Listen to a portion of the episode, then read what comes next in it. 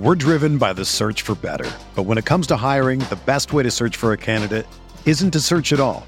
Don't search match with Indeed. Indeed is your matching and hiring platform with over 350 million global monthly visitors, according to Indeed data, and a matching engine that helps you find quality candidates fast. Ditch the busy work. Use Indeed for scheduling, screening, and messaging so you can connect with candidates faster.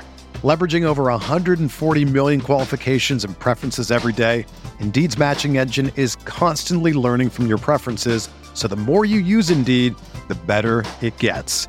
Join more than 3.5 million businesses worldwide that use Indeed to hire great talent fast. And listeners of this show will get a $75 sponsored job credit to get your jobs more visibility at Indeed.com slash BlueWire. Just go to Indeed.com slash BlueWire right now and support our show by saying that you heard about Indeed on this podcast. That's Indeed.com slash BlueWire. Terms and conditions apply. Need to hire? You need Indeed. If you found $100 on the street, would you pick it up or keep walking? Of course you take the money. So why do you keep picking winners and not betting on them? That's why you should go to MyBookie. It's fast, it's easy, and they pay when you win. Let's face it, when you're betting, it's just as important as who you're betting on. Do the smart thing. If you're going to bet this football season, bet with MyBookie. Did you know you could bet on games after kickoff? If by the second half it looks like your bet is going to lose, you can always just take the other side. If you're the kind of guy that likes to bet a little and win a lot, try a parlay. If all your picks come through, you'll multiply your winnings. And no matter how you bet, the NFL season is the best time of the year. Join now, and MyBookie will double your first deposit. Use promo code BLUEWIRE to activate the offer. That's promo code BLUEWIRE. Visit mybookie.com today. You play, you win, you get paid.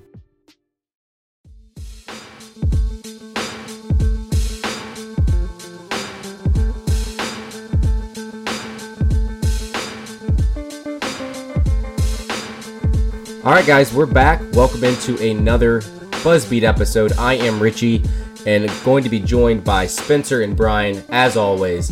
Just a reminder Buzzbeat is a proud member of the Blue Wire Network, and you can find our episodes on Apple Podcasts, Spotify, or your favorite podcasting app. On today's episode, we're going to react to MJ selling a portion of the team. We're going to assess Team USA and Team USA basketball.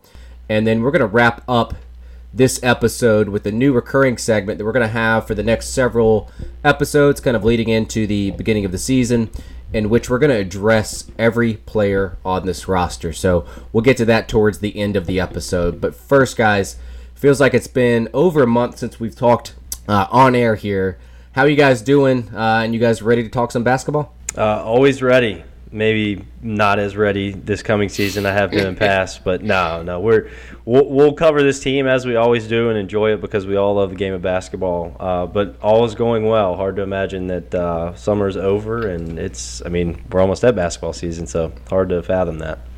Yeah, no, it feels good to be back. Uh, did a little bit of travel this summer, and uh, no, I'm ready. I like you talked to me in late July, early August. I'm not. I'm. I'm sort of enjoying there being uh, a little bit of break from basketball. But uh, about a month ago, I got the itch to uh, for to see some hoops again. So happy to be back. Uh, even if it is really in this preamble phase as we get ready for what is going to be a tanktastic uh, season here for the Charlotte Hornets. All right, let's jump right into the first topic. Uh, this was kind of a late add to the script here. MJ selling a portion of the team. He's sold a significant, uh, but it was an undisclosed portion, so not sure what that means, of the team to Gabe Plotkin and Daniel Sundheim. And it's been stated that a key motivator for MJ in this move that he was attracted to adding some investors with some deep resources who are going to offer some new ideas uh, in terms of technology advances. So, guys, for better or worse, MJ also stated that he is not planning on relinquishing any kind of control of the team uh, in the foreseeable future. So if people had, you know, ideas about this, you know, specific selling of the team in terms of him kind of wiggling his way out, it sounds like maybe he's not actually doing that. But I don't have too many thoughts on this specific move here, but do either of you have any kind of optimism with this move, or if it's just kind of the same old, same old here? Uh, yeah, I mean, I think a few things on this. I mean, I think you know, on a surface level, it's a cash infusion. You know, these, these both of these guys are hedge fund guys, so um, I would consider them to be cash rich. Um, you know, here's an organization that has pretty much lost money for since it's come back to Charlotte, um, maybe with the exception of, of, of, a few corners of that building, uh, and is constantly having to be bailed out, you know, by the NBA through the collective bargaining agreement, um, you know, through the revenue sharing system.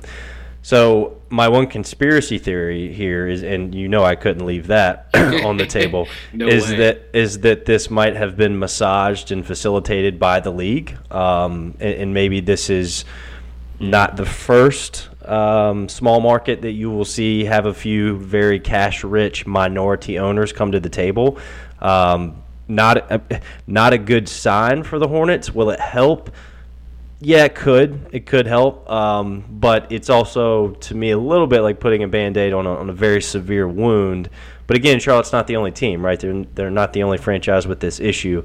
Um, you know, I know that uh, investing in technology and, you know, other advances um, that a lot of the smart NBA teams are using uh, that can afford them, that was kind of cited in the article.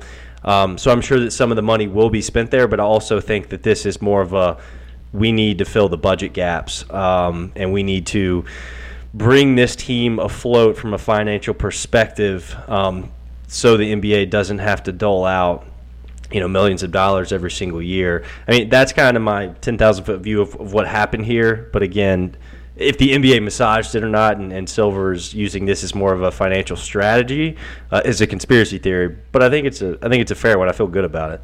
Yeah, I think it, there's some interesting aspects to that. And I think, you know, playing off that just a little bit, you know, if everything was running perfectly in Charlotte and, and the Hornets have had uh, just two trips to the playoffs and just two winning seasons since MJ took over. You know, everything were running smoothly, this is something that doesn't quite happen. You know what I mean? But but perhaps because there have been a few bumps in the road and there are some, you know, some uh, some years where the, the Hornets aren't are aren't turning seeing black unless they get uh, help from the league. That yeah, this this is something that can that can help fill the gaps a little bit. I'm sure there were some people that when they saw this news and realized that.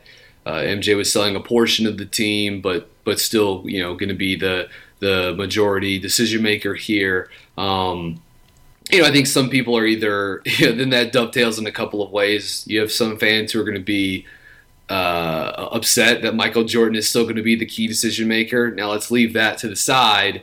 Um, then you have other fans that are probably going to become immediately concerned that does this cause, you know, is the franchise at any sort of risk for leaving Charlotte? And, uh, and obviously Seattle is for a couple of years now has, has been on the rise as a, a, destination city to for the NBA to return there. Obviously, Jordan said, unsurprisingly, uh, in his uh, initial uh, uh remarks that. Uh, uh, quote, they share, they, she's talking about Gabe and Dan here. quote, they share my commitment to Charlotte and the Carolinas, and I look forward to working with and learning from them. Um, in general, a lot of like the sort of like buzzwords, I guess you want to see data modernization um, just like the two names of of the the vc guys that bought in here you just don't know they they they mean almost nothing because you just don't there's nothing that you could possibly know uh, about these guys um, overall i think it seems to be sort of a, a net neutral um, and just a couple other notes on the hornets here uh, obviously mj bought this team back in 2010 $275 million. The franchise has become far more valuable since then. Uh, Forbes estimated it uh, last year at 1.3 billion, which was like 27th or 28th in the NBA, but obviously still a, sizable return on investment. Yeah, and on top of that, BG, I wanted to add another quick point. You know, what we did see earlier this week, actually, I think it was it was yesterday. We're recording this on Wednesday, so Tuesday we saw the news that the projected salary cap um, for mm-hmm. the 21 22 season is $125 million. Well, the salary cap for this this coming season is um, you know is just shy of 110 million. So the league continues to grow. Certainly one of the most profitable in the world right now. So this minority investment uh, of, of, an ownership form from very very cash rich hedge fund gentlemen it could also be a, a form of like a farm system uh, in a sense for for some of the people that are interested in ownership in the NBA. Yeah. Uh, I, I mean sort of like what Tepper did with the Steelers in the NFL. Yeah, yeah, exactly. like like if it, yeah, if you're silver or you're the NBA, you're the decision makers, and you have all these people interested in buying into this league because why wouldn't you want to right now? You almost yeah. are assured to not lose money. Um, and there's only 30 of them like you have to at some point you have to create opportunity so so maybe this has a little bit to do with the strategy as well and if i'm silver i'm like hey you know what this is a win-win michael jordan's proven to be a bad owner here i can get two guys who whose net worth is I, I don't know i don't know what their net worth is but i would guess it's probably closer to mj's if not more than most people would guess um, so here are two guys I can bring to the table, and what if things start to turn around in Charlotte and we can buy MJ out? Or, you know, it, this could all be part of the bigger picture. I don't think it's as simple as it looks on paper as saying MJ just going out there and, and, and recruiting cash for the Hornets. I, my gut tells me it's a bigger bigger deal than that. Yeah, another thing that I wanted to point out too was we've discussed this before in the pod, but when MJ bought this team a decade ago, he was one of the the richer uh, owners in the NBA initially, correct? Like, is that in but that's changed obviously over the course of the last decade as as new as the league has gone up and as new money and has bought into it, tech money, uh, VC money, hedge fund money has bought into it. Um, you know, now the the MJ is on the is probably in that bottom third in terms of of, of net worth as an owner too. So um, you know, perhaps this is something that can at least uh, help in that capacity. Yeah, I mean, I, I, don't really get into all the the financials and stuff like that, so I'm not really big into this topic as much as you guys are. And um, I think the biggest thing for me is, you know, you know, Spencer, you said something to the effect of it might be a positive, it could lead to a positive, but you know, we've talked about this plenty of times. If, if MJ still has his hand in some of these transactions, I don't know how much it makes a difference that he's getting, you know, more of an influx of cash into this team. So I don't have much optimism for this move or, or, what it means down the line. Uh, but it, then again, I'm probably downplaying this a little bit more than than you guys are. Any parting thoughts on this before we get into USA basketball? No, the only the last thing I want to say is just for folks to, to keep in mind, all this is a salary cap league, and in you know when you compare it to other leagues in this uh, in this country, even it's I would consider a pretty hard cap league. Okay, so but you still have to create your own resources, internal resources as a franchise. Like the, the league doesn't create that for you. So if San Antonio builds a new, you know, indo state of the art practice facility, the league didn't help them pay for that. That, that yeah. came out of the owner's pocket. So that's where a cash infusion, you know, I don't know what these resources are. They're citing technology, but that's where this can be a positive for Charlotte. Is just I guarantee you they're in the bottom five in terms of just overall resources for their players in the mm-hmm. league, and this at on at some corner at some turn can help that. I think that's the easiest way to look at it. All right, let's transition to USA basketball. Uh, the FIBA World Cup in China just finished up this past Sunday. Spain defeated Argentina in the gold medal game. While the USA men's national team, uh, they did qualify for the uh, 2020 Summer Olympics in Japan. They finished in seventh place, which was the worst finish in a major tournament in which they actually sent NBA players. Uh, this team definitely wasn't their A team. The team consisted of ex Hornet Kemba Walker, who led the team in scoring, but also Donovan Mitchell, Harrison Barnes, and Jayson Tatum were kind of like the headline players of this team. I guess the first thing that I kind of want to talk about before we kind of dive deeper into this is does this worry you at all that USA finished seventh place overall? And just kind of your thoughts on the current state of USA basketball. Yes, like I said, this is not the A team, and, and to be honest, it probably wasn't a B team. It's probably closer to a B minus C team. We definitely could have offered a whole lot more, and you started to see players kind of back out the last minute. And I think, you know, kind of like soccer, you know, M- NBA basketball, excuse me, is definitely an international sport and I think more and more countries are playing basketball at a young age, and you see these teams that are kind of catching up to USA. But I, I'll still say this: I don't, for whatever reason, I don't think that USA. I don't think basketball is viewed as highly as soccer is around the world, and I think international basketball.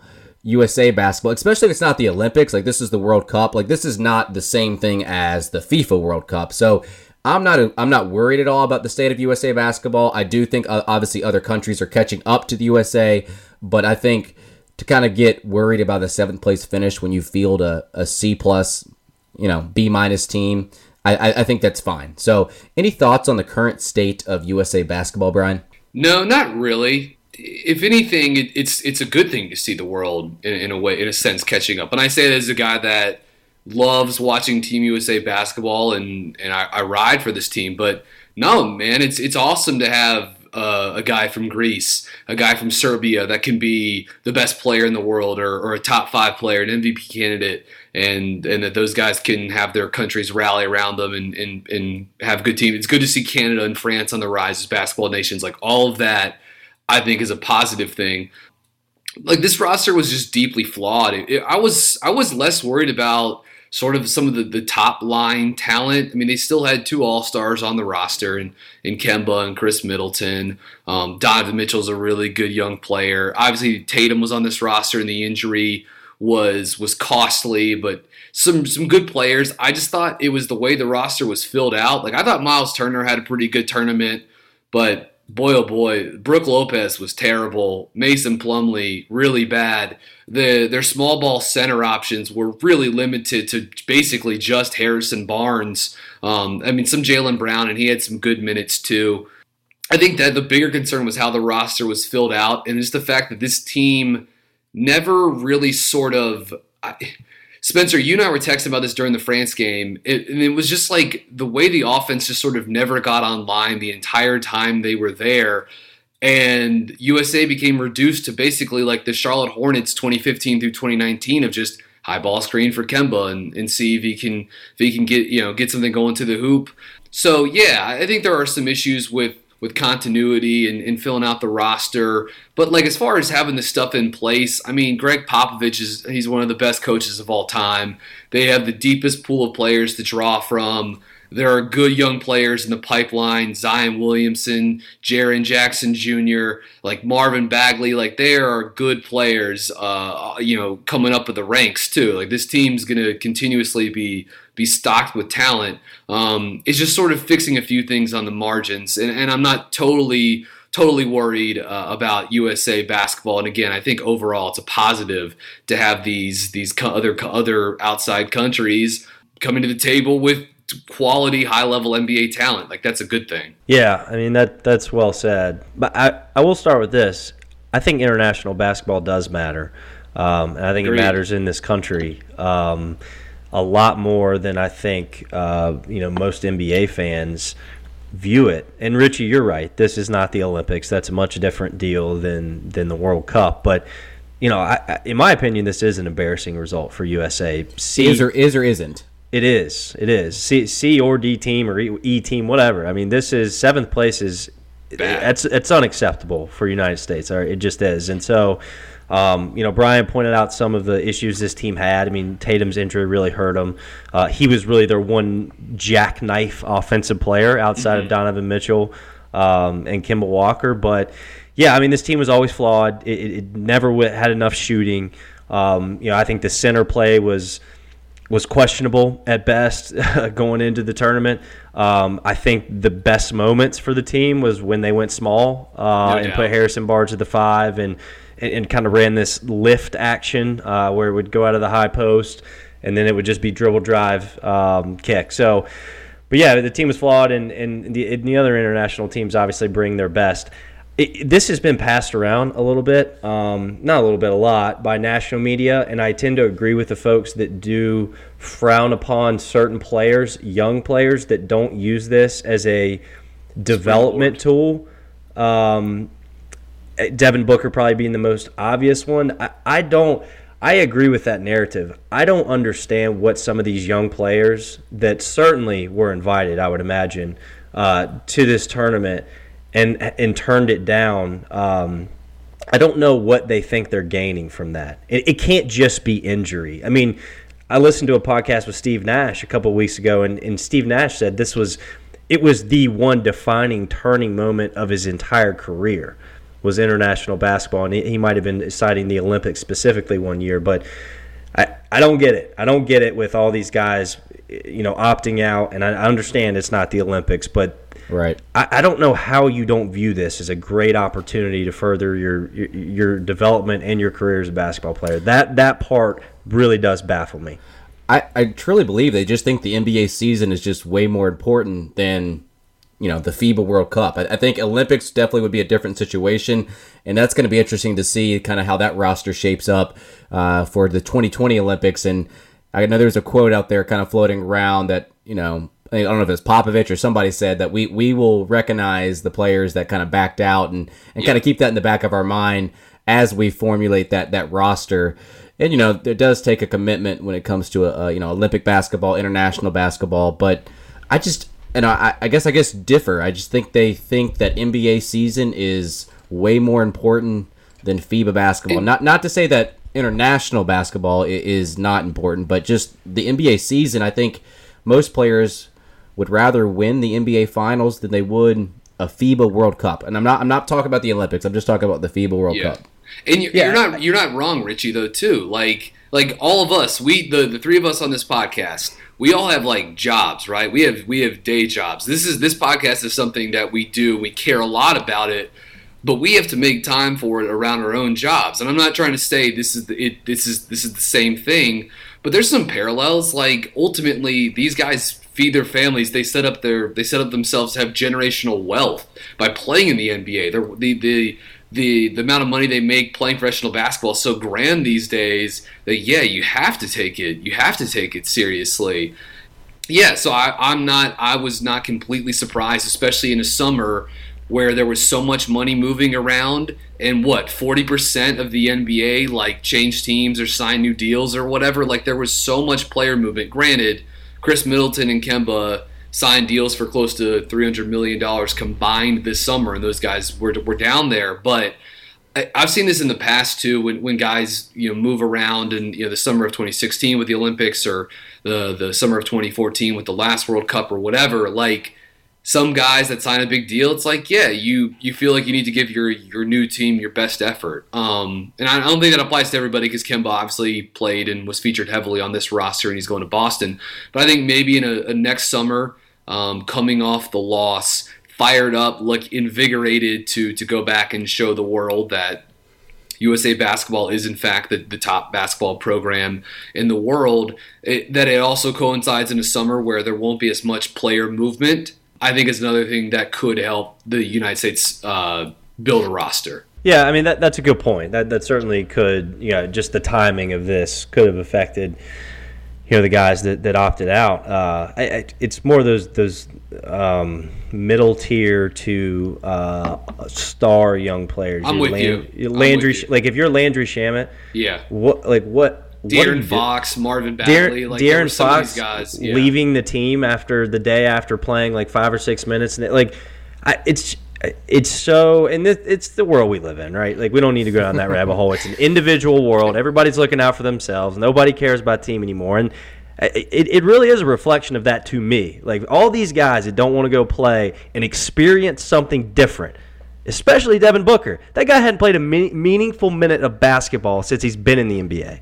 Yeah. And he he won't go play in the World Cup for the United States. I don't I don't understand that mindset. I, and, I and get it, and get to be around Popovich and Steve Kerr and stuff right. like it's that. It's the too. experience. Exactly. Yeah. It's the experience. It's a different experience that should serve as a, a, career development tool. But these these guys don't think about it like that. And I didn't think about anything correctly when I was 24, 25 years yeah, old. So I. I, you know, I, I like understand it from that perspective, Yeah. but uh, somebody has got to get in these guys' ears, man. Can- this can- is ridiculous. I want to I want to pull it back for a second and, and sort of go go less meta uh, about about Team USA and, and the NBA right now, and just sort of focus a little bit more on, on the micro with the team. I, look, I, I worship at the altar of Gregg Popovich. I think he is like is a pillar of not just coaching acumen, but also just like leadership in Western civilization. I love Gregg Popovich. He's one of the goats, if not the goat, when it comes to coaching. I'm a huge fan.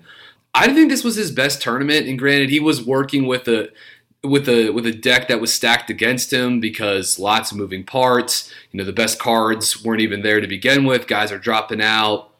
You know that that's tough, and he's he's operating on a on a quick timeline. He's trying to integrate all these guys that have never really played together. He's trying to trying to help them out. But I, I thought in general, like I, I thought his rotations were were shaky at best. I thought there were times uh, he went away from Kemba, went to Derrick White. Uh, this happened in the game against Turkey in, in the second half, and it was just like, uh, Pop, we can't afford to have Kemba Kemba on the bench right now. Um, and Derrick White, who overall I think had a good tournament, but he's he's he struggled at times, um, and, and really in that Turkey game in the second half.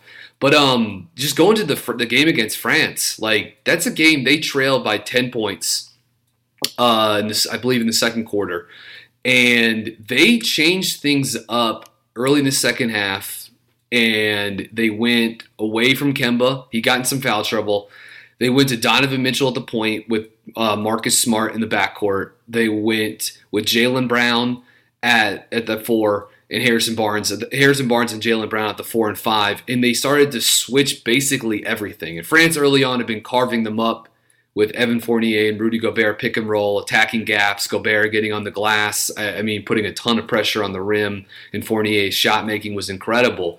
I, and I'm going to use this to get into a to a to bring this. I'm going to dive into this and then bring it back out to a more broad conversation. But Team USA flips this game 17 points. They are up seven points with this lineup. Mitchell goes crazy. All of a sudden, they're switching on screens. Marcus Smart, who's about a foot shorter than Rudy Gobert, like he's digging in defensively. I mean, how can you not love that guy and his effort? Uh, he re- clearly wanted to wanted to be at this tournament, and I just thought he did a phenomenal job fronting and fighting Gobert in the post.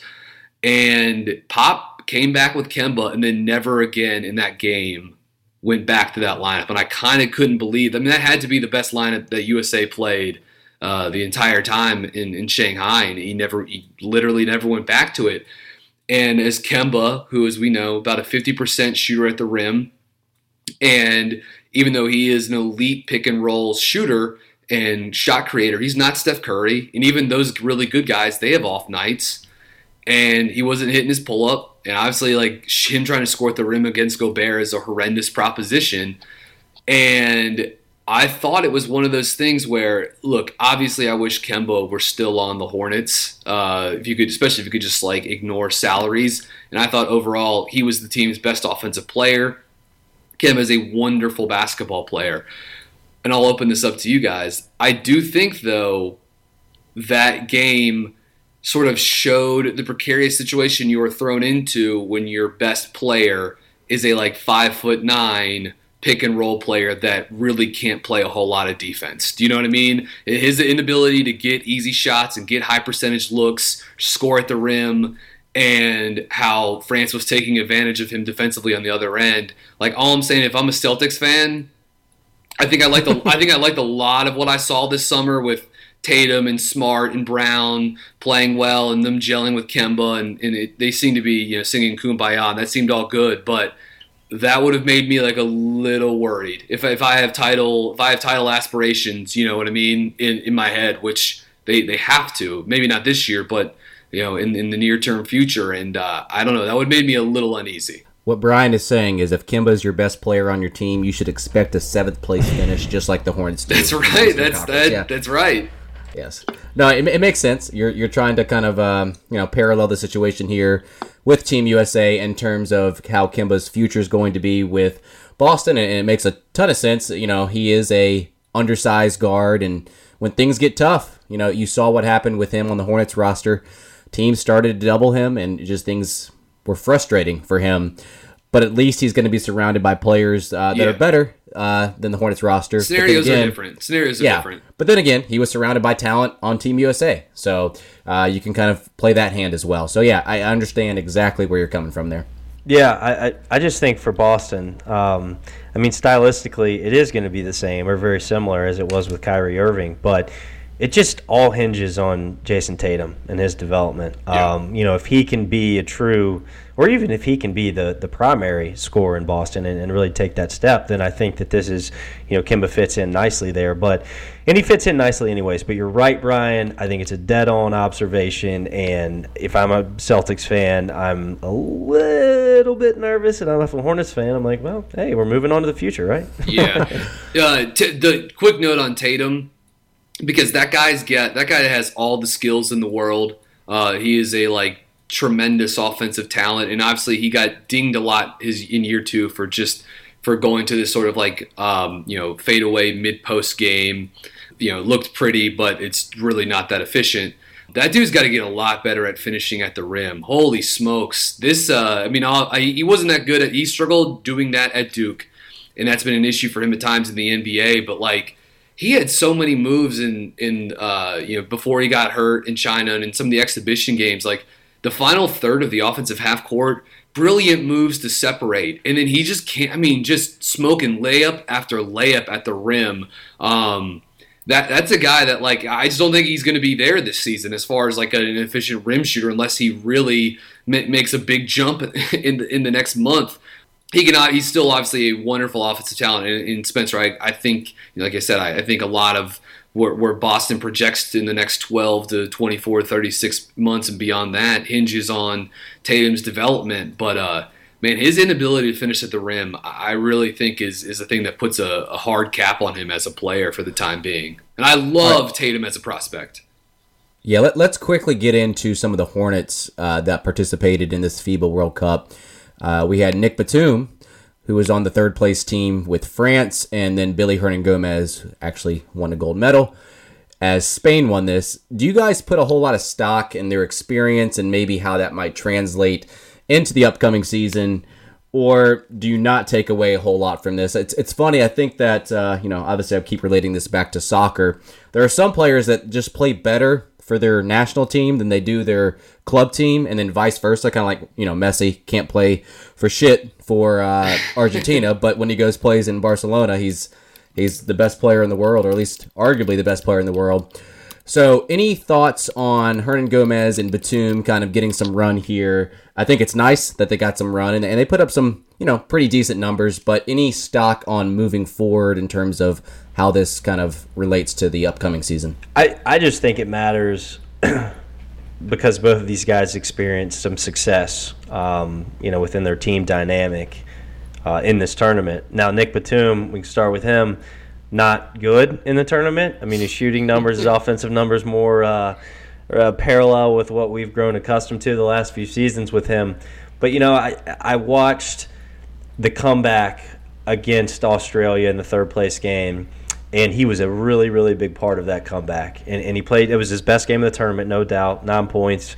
Um, six assists, three rebounds, three steals, one block. I mean, he, he really was a difference maker for, for a really good France team. I, I just wanted to bring this up from a Batum perspective because I watched the post game interview he did uh, with. Now I'm not going to remember who it was with, but he was he was so happy, and you could really feel the emotion coming off the screen from Nick Batum, and that matters for Nick Batum because mentally, with basketball, we all can probably guess he's been in a bad spot for a while, um, and and I just think that that experiencing that success and, and meaning something in, in a meaningful basketball game uh, also is a big deal. I'm not saying he's going to come and light the world on fire, but I, but I am saying that I expect a, a, a, mentally basketball healthier Nick Batum when training camp starts in a few weeks um, than if he wouldn't have been a difference maker in that game. Those stuff on the margins, I mean, that's what I'm talking about with the bigger picture of international basketball. It does matter. It does matter. Does it matter more for international, you know, other countries' players than, than U.S.? Yeah, probably, but it still matters. So, and then Willy Hernangomez, you know, he was a backup center for the, the Spain team that won the gold medal. Um, wasn't asked to do a lot, but his numbers weren't bad, and, and, he was a factor against Argentina. I think he had three blocks um, coming off the bench in the gold medal game. So, not saying these guys are going to come in and light the world on fire, but I am saying that – it, this means a lot to them, and I and I hope it does translate uh, because we're only a few months away, or excuse me, a few weeks away from training camp. All right, so after the break, we're going to get into our new recurring segment, but first, I want to tell you guys about an offer with Axios Sports. There are countless ways to keep up on what's happening in the world of sports, But how are you supposed to read every great article? How are you supposed to watch every awesome highlight without losing time in your busy day? Scrolling through every app and visiting every website on a daily basis is impossible. Now coming to the stage, Axios Sports. Axios Sports is a modern sports page delivered directly to your email inbox. Each morning, you'll see the best stories from around the sports world, from the NBA and NFL to niche sports like cricket and ping pong. The email newsletter highlights the most important stats and trends, giving you the ability to stay informed. It's super simple to sign up. Go to sports.axios.com. Axios Sports is clean, crisp, and gives you everything you need to know. Read it in five minutes in the elevator or discover a deep dive article while you're on the train to work. Not only will you get caught up, you'll be the cool person sharing an amazing link with your friends and coworkers. Join the 100,000 sports fans who get caught up on the day before it even begins. And best of all, there's no paywall, no subscription fee, nothing. This is a free, curated sports content delivered directly to you. Do yourself and your time a favor. Sign up for the Axios Sports newsletter for free at sports.axios.com. Seriously, I subscribe to it and it makes me feel more informed without spending time clicking through websites, apps, and social media platforms. Again, try it for free at sports.axios.com. Guys are terrible at taking care of their health. Whether it's a knee injury, bad back, or something worse, guys are usually more comfortable rubbing some dirt on it than seeing a doctor. I'm guilty of it myself. The same is true for erectile dysfunction. Studies show that 70% of guys who experience ED don't get treated for it. Thankfully, Roman created an easy way to chat with a doctor online. With Roman, you can get medical care for ED, if appropriate, from the comfort and privacy of your own home. You can handle everything online in a convenient, discreet manner. Getting started is simple. Just go to getroman.com slash bluewire and complete an online visit. If your doctor decides that treatment would be appropriate, they can prescribe genuine medication that can be delivered in discreet packaging right to your door with free two-day shipping. Guys, go talk to the doctor. ED can be tough to tackle, but it's really important to get checked out. With Roman, it's easy to connect with a doctor. Just go to getroman.com slash bluewire to get a free online visit and free two-day shipping. That's getroman.com slash bluewire for a free visit to get started. getroman.com slash bluewire. Okay, we're going to be introducing a new recurring segment that will run for the next several episodes called One Stinging Question. We're going to run down the roster and pose one question, which we think is important, and just talk about it. So the three people that we are going to talk about today are Marvin Williams, Cody Zeller, and Malik Monk. So the first question that we're going to pose is to Marvin Williams. And I know we've talked about this on recent podcasts, but this was the one question that I thought was of importance uh, for this upcoming season. Marvin Williams, the question I have for the both of you will Marvin be traded this season?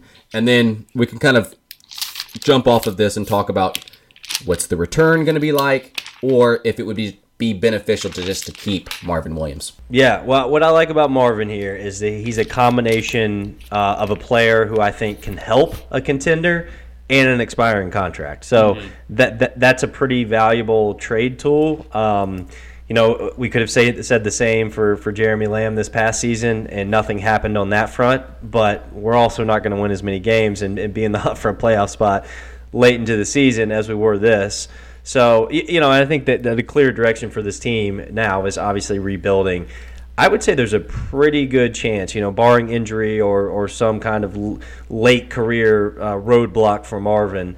Um, I think there's a pretty good chance, above 50%, that he gets traded. And, you know, in terms of a return, it's not going to be great. I think you can get a second round pick, mm-hmm. but you can get more if you trade him because he's a pretty big number at about 15 million you could trade him for a pretty large uh, poopy contract with mm-hmm. extra years on it and get an extra asset for that. So that's kind of the idea with Marvin. And again, he's that combination of somebody who can help, certainly defensively, I would think, in, in a floor spacer with a contender and an expiring deal to help with their books. Yeah, I'm, I'm right there with Spencer. I, I think a first round pick is a, is a, a, a huge stretch But um, I think uh, you know seeing what Mirotic went for at the trade deadline last year. Uh, look, Mirotic is a, is a better player than Marvin Williams, but it, it makes me think that there that there should be a market for this guy out there. There are but only so many six foot ten guys that can make 40% of their threes and, and also not completely train wreck your defense when they're out there on the court. Marvin checks all those buckets, boxes. Yeah, he's an easy locker room fit, good chemistry guy, can guard fours and fives. So that I just you can use this guy on basically any team, and he's on an expiring contract. Um, 57% of his field goal attempts last season were catch and shoot, 56% effective shooting on catch and shoot threes. Um, he took 147 catch and shoot threes uh, out of the that were like derived from the pick and roll. So this is a guy that can fit basically anywhere, spotting up, working in the pick pick and pop action, um, and just know that he can help make your offense a little bit more efficient without taking anything away from uh, your defense. And I think the Hornets should work to get this guy off to a good start and should aggressively shop him um, into February. Right. And I, I, think you guys talk about not getting a first round pick for Marvin. And, and Spencer, you brought up a good point with his contract. Maybe you can take back a longer contract and potentially get a first round pick. And I know, I feel like I've said this before on a previous episode in terms of if he's going to be traded, it's going to be, well, in all likelihood, to a contender. And then we all know where contenders draft picks fall. It's towards the end of or the back half mm-hmm. of the the round. So could we get a late first round pick? I, I, I, think you potentially could if you did take back some salary that went a little bit longer. Uh, but I guess if you got a second round pick, it probably wouldn't be the contenders' own second round pick. It'd probably be an extra pick that they've picked up in a previous trade. But yeah, like you said, Brian, he can fit on a whole lot of different teams. Uh, he does offer a lot on the defensive side. And offensively, yes, he's kind of coming one or two dimensional where he's just strictly a three point shooter. And him attacking the rim these days at his age uh, has become less and less frequent, but still, a guy that you would want in your locker room, a guy that you would want in your locker room as you are approaching the playoffs.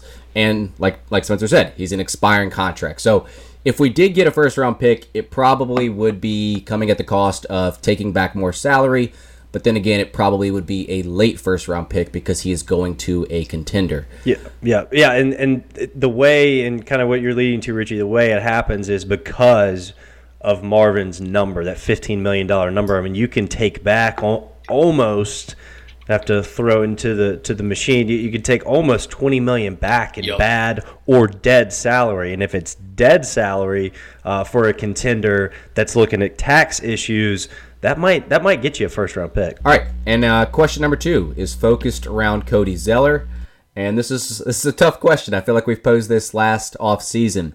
Will Zeller play more than 60 games this season? So, just to kind of give you a rundown real quick. Uh, his rookie season was his only season in which he played in all 82 games. I don't think we're expecting that. But the past two seasons, he's played in 49 and 33 games, respectively he only hit the 60 game mark in his first four seasons, but again, like he's been caught with this injury bug year after year after year. So I'm going to go ahead and say I don't think that Cody Zeller will hit that 60 game mark. I just feel, you know, his, his career has been riddled with injuries, and the past couple of seasons have been the worst.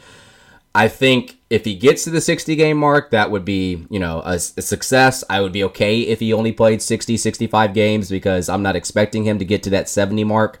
Is someone that's very important to this team. We always talk about his importance probably isn't noted when he's on the court. It's really when he is off the court that we kind of value him.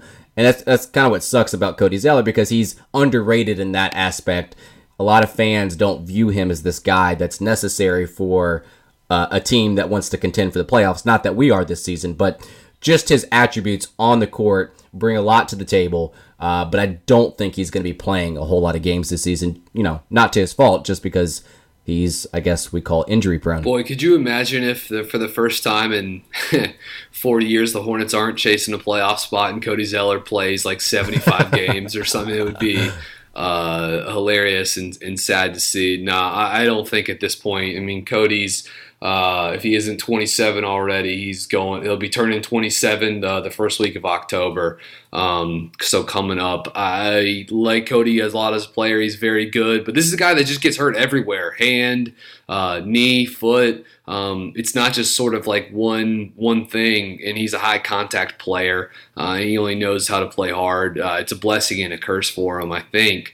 Um, I, would like to see it, and you never know. Maybe Cody at some point in the next year becomes a, a, a trade chip as well too. But uh, as of right now, no. I think the safe money is to say that Cody's playing under 60 games. Yeah, I agree with you guys. I mean, unless you subscribe to the idea that not having Kemba Walker and having to set, uh, you know, on your team and having to set a million screens for mm. him a mm. game is going to preserve your That's body more. But what I would say to that idea is that uh, what what else is Cody Zeller really doing on the floor offensively other than being a good screen setter? I mean, you said it, Brian. He's a good energy guy. Uh, off, he can give you some offensive rebounds. You know, he's going to get on the floor first, do these kind of you know dirty work kind of things. But I mean, screen setting and rolling and just being some form of gravity against the defense is is really what he does best. So if he's not setting screens, I don't know what he's doing anyways. But um, yeah, it would it would feel like now that Kemba's gone and we're out of any kind of contention, he'll play 82 games. So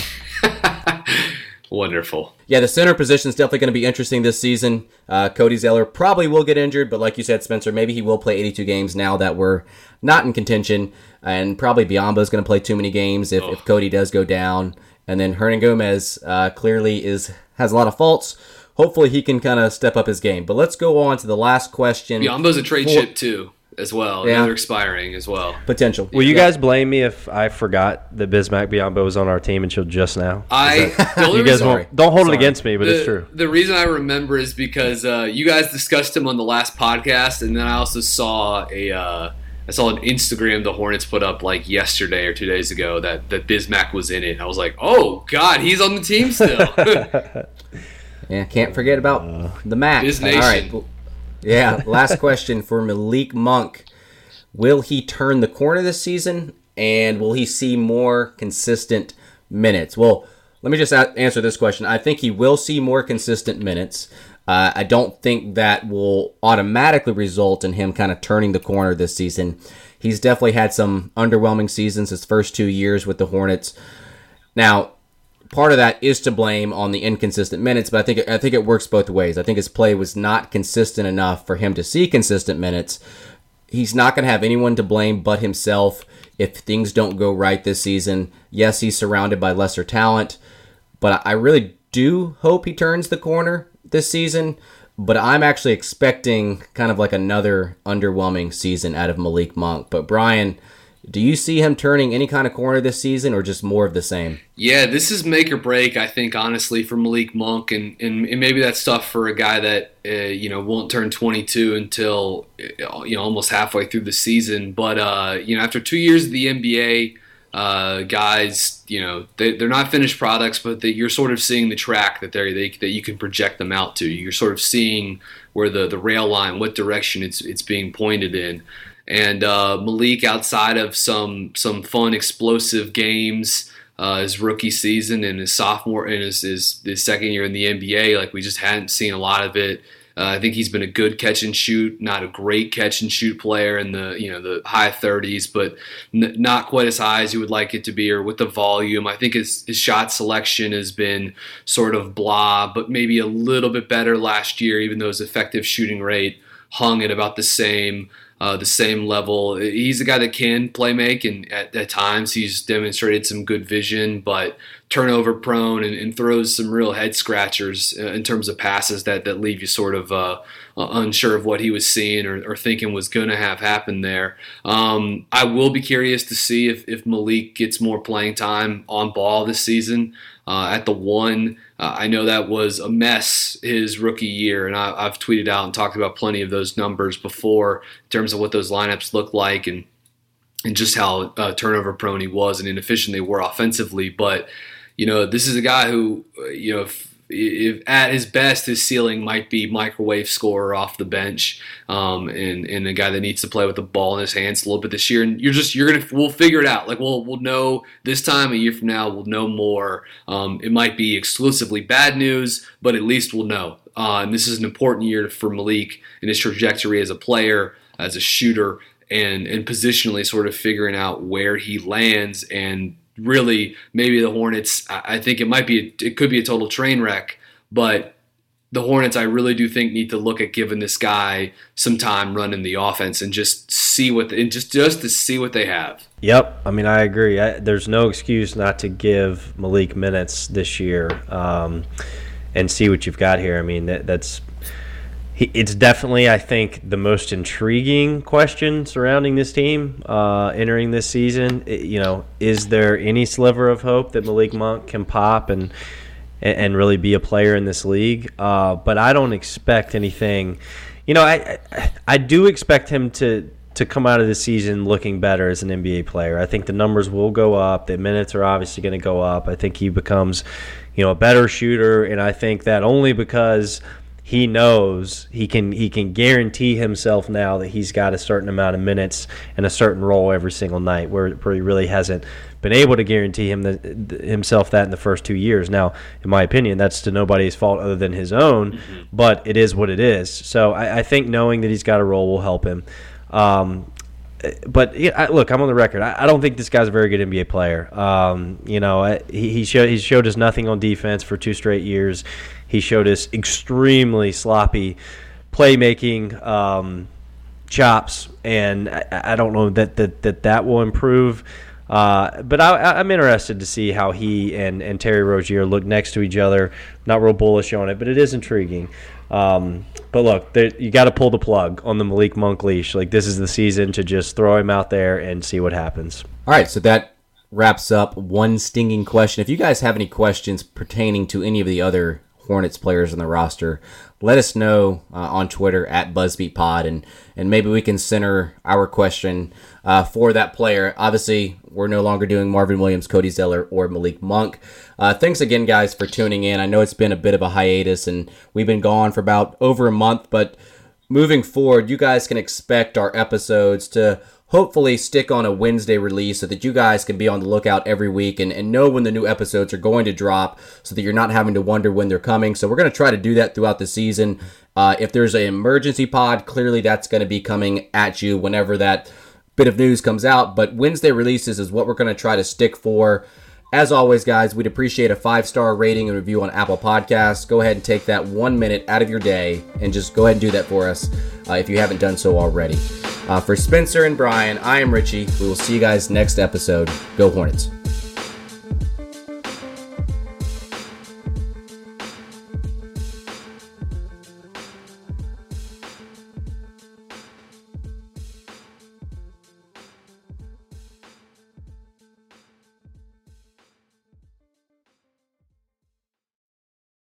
Everyone is talking about magnesium. It's all you hear about. But why? What do we know about magnesium? Well, magnesium is the number one mineral that 75% of Americans are deficient in. If you are a woman over 35, magnesium will help you rediscover balance, energy, and vitality. Magnesium supports more than 300 enzymatic reactions in your body, including those involved in hormonal balance. From functional medicine doctors to mental well being and female hormone experts, we all know that magnesium is the one mineral to improve all aspects of well being and health. But which one? Magnesium Breakthrough from Bioptimizers, the trusted choice recommended by leading experts with seven best absorbed forms of magnesium to ensure your body receives the support it needs for overall well being. Go to bioptimizers.com slash balance today and use code BALANCE10 for 10% off. Support your journey to wellness at B-I-O-P-T-I-M-I-Z-E-R-S dot com forward slash balance. Magnesium Breakthrough from Bioptimizers, your foundation to optimal health and vitality.